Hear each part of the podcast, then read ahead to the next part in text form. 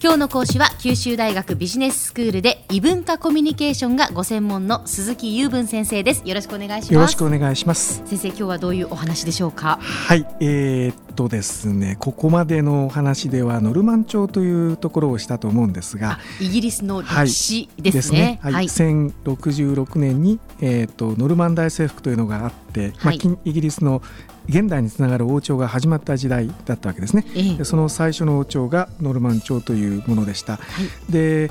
その後現代のエリザベス2世に至るまで血筋はつながっているけれども、あのところどころその、どのファミリーが王様になるかということで、なんとか朝という名前が違ってきたというお話をしたかと思うんですけど、今回はそのノルマン朝に続いて2つ目の王朝の、プランタジネット朝というもののお話になります、ね、プランタジネット帳ですね、はい、あの細かい年代はもうあのするようなあのコーナーじゃないんですけど、えー、まあ、1154年から1399年というあたり、まあ、相当古いお話ですね。えー、でえー、ノルマン朝の時代に、まあ、お世継ぎ争いみたいなものがあってですね、あのいろんな権力争いがあったんですけども、はい、まあ、その結果としてあのフランスにあの拠点のあったアンジュー家という家の方々が結局次のプランタージネット上を創立したという形に、えー、なっています。でそうなりますとあのイギリスの領地っていうのもイギリス本土だけではなくて、えー、フランスの中にもこう食い込むようにあってですねそれが年代ごとにあのどの辺りがイギリスの領地だったかっていうのがもうバラバラなんですね。で、まあ、押し合いへし合いをして、えー、結構何百年もあの争いをしているんですね。そうなんです、ね、はいはい。でまあ、最大の時にはもうフランスの半分くらいがイギリスの領土だったと言えるくらいまで行ったこともある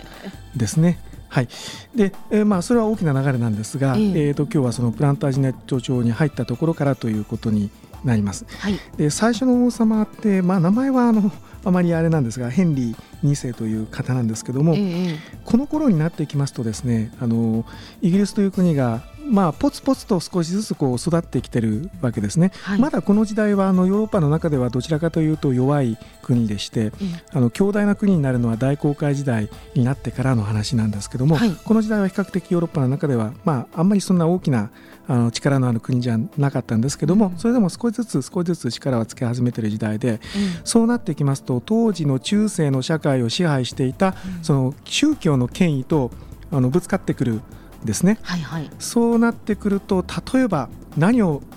元に争いが起きるかっていうと、うん。その宗教の方のキリスト教の方のお坊さんが何かまずいことをしてかした時に誰が裁くかっていうことで当時問題になったんですね、はい、そこでまあ対立をするわけなんです。はい、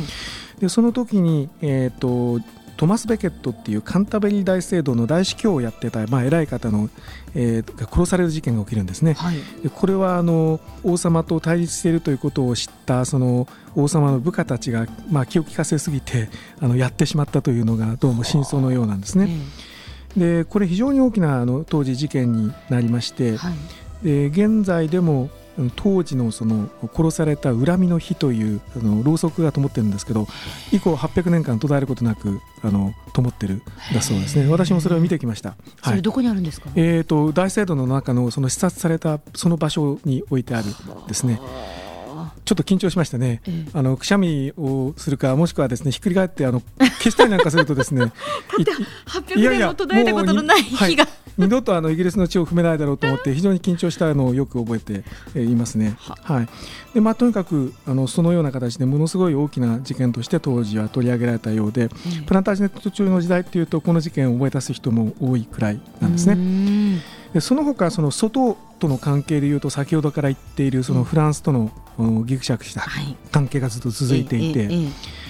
でそれだけではなくてあの十字軍っていうのがこの時代にだいぶあったんですね。十字軍、はい、はい、あの習いました。はい、そうでしょう。南の方にあの聖地を復興させようということで、はい、イスラム側と戦いをしていたわけですけども、はい、まあ、最終的に勝ったわけでも何でもなくて、うん、まあ、くたびれ損だったという形に後ではなるんですが、うん、この時代はだいぶあのそちらの方にも勢力を使ったわけですね、うん、そしてフランスとの間にも戦争状態があって、そうなってくると当然あのお金がかかります、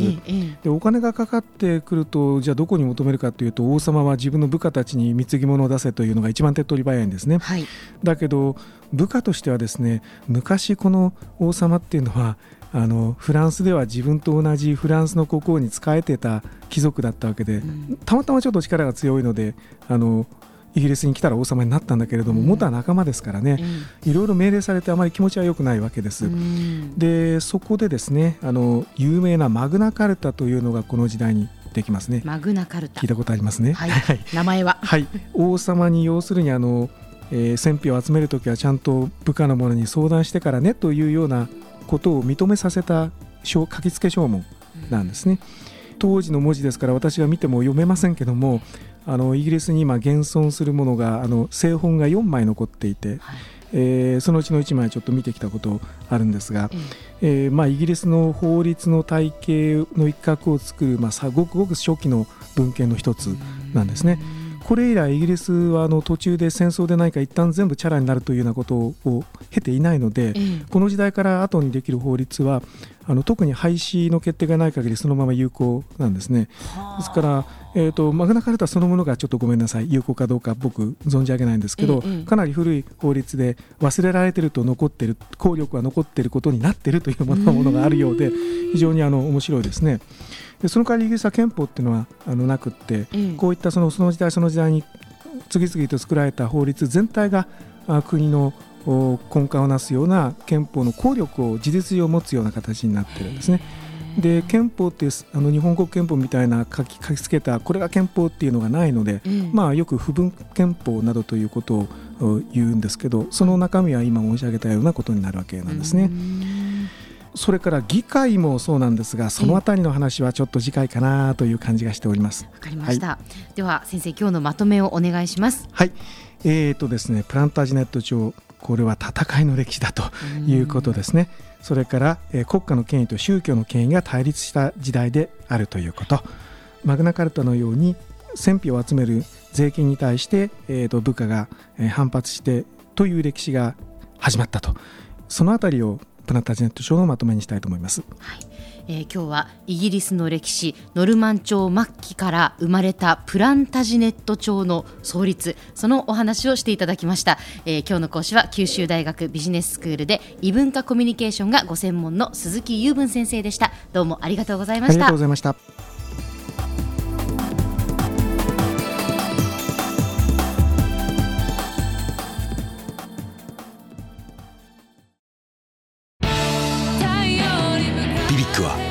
州で生まれ九州の人たちに光を届けています。九州のお客様が光り輝くように。それが QTnet の変わらない思いです。キラキラつながる QTnet。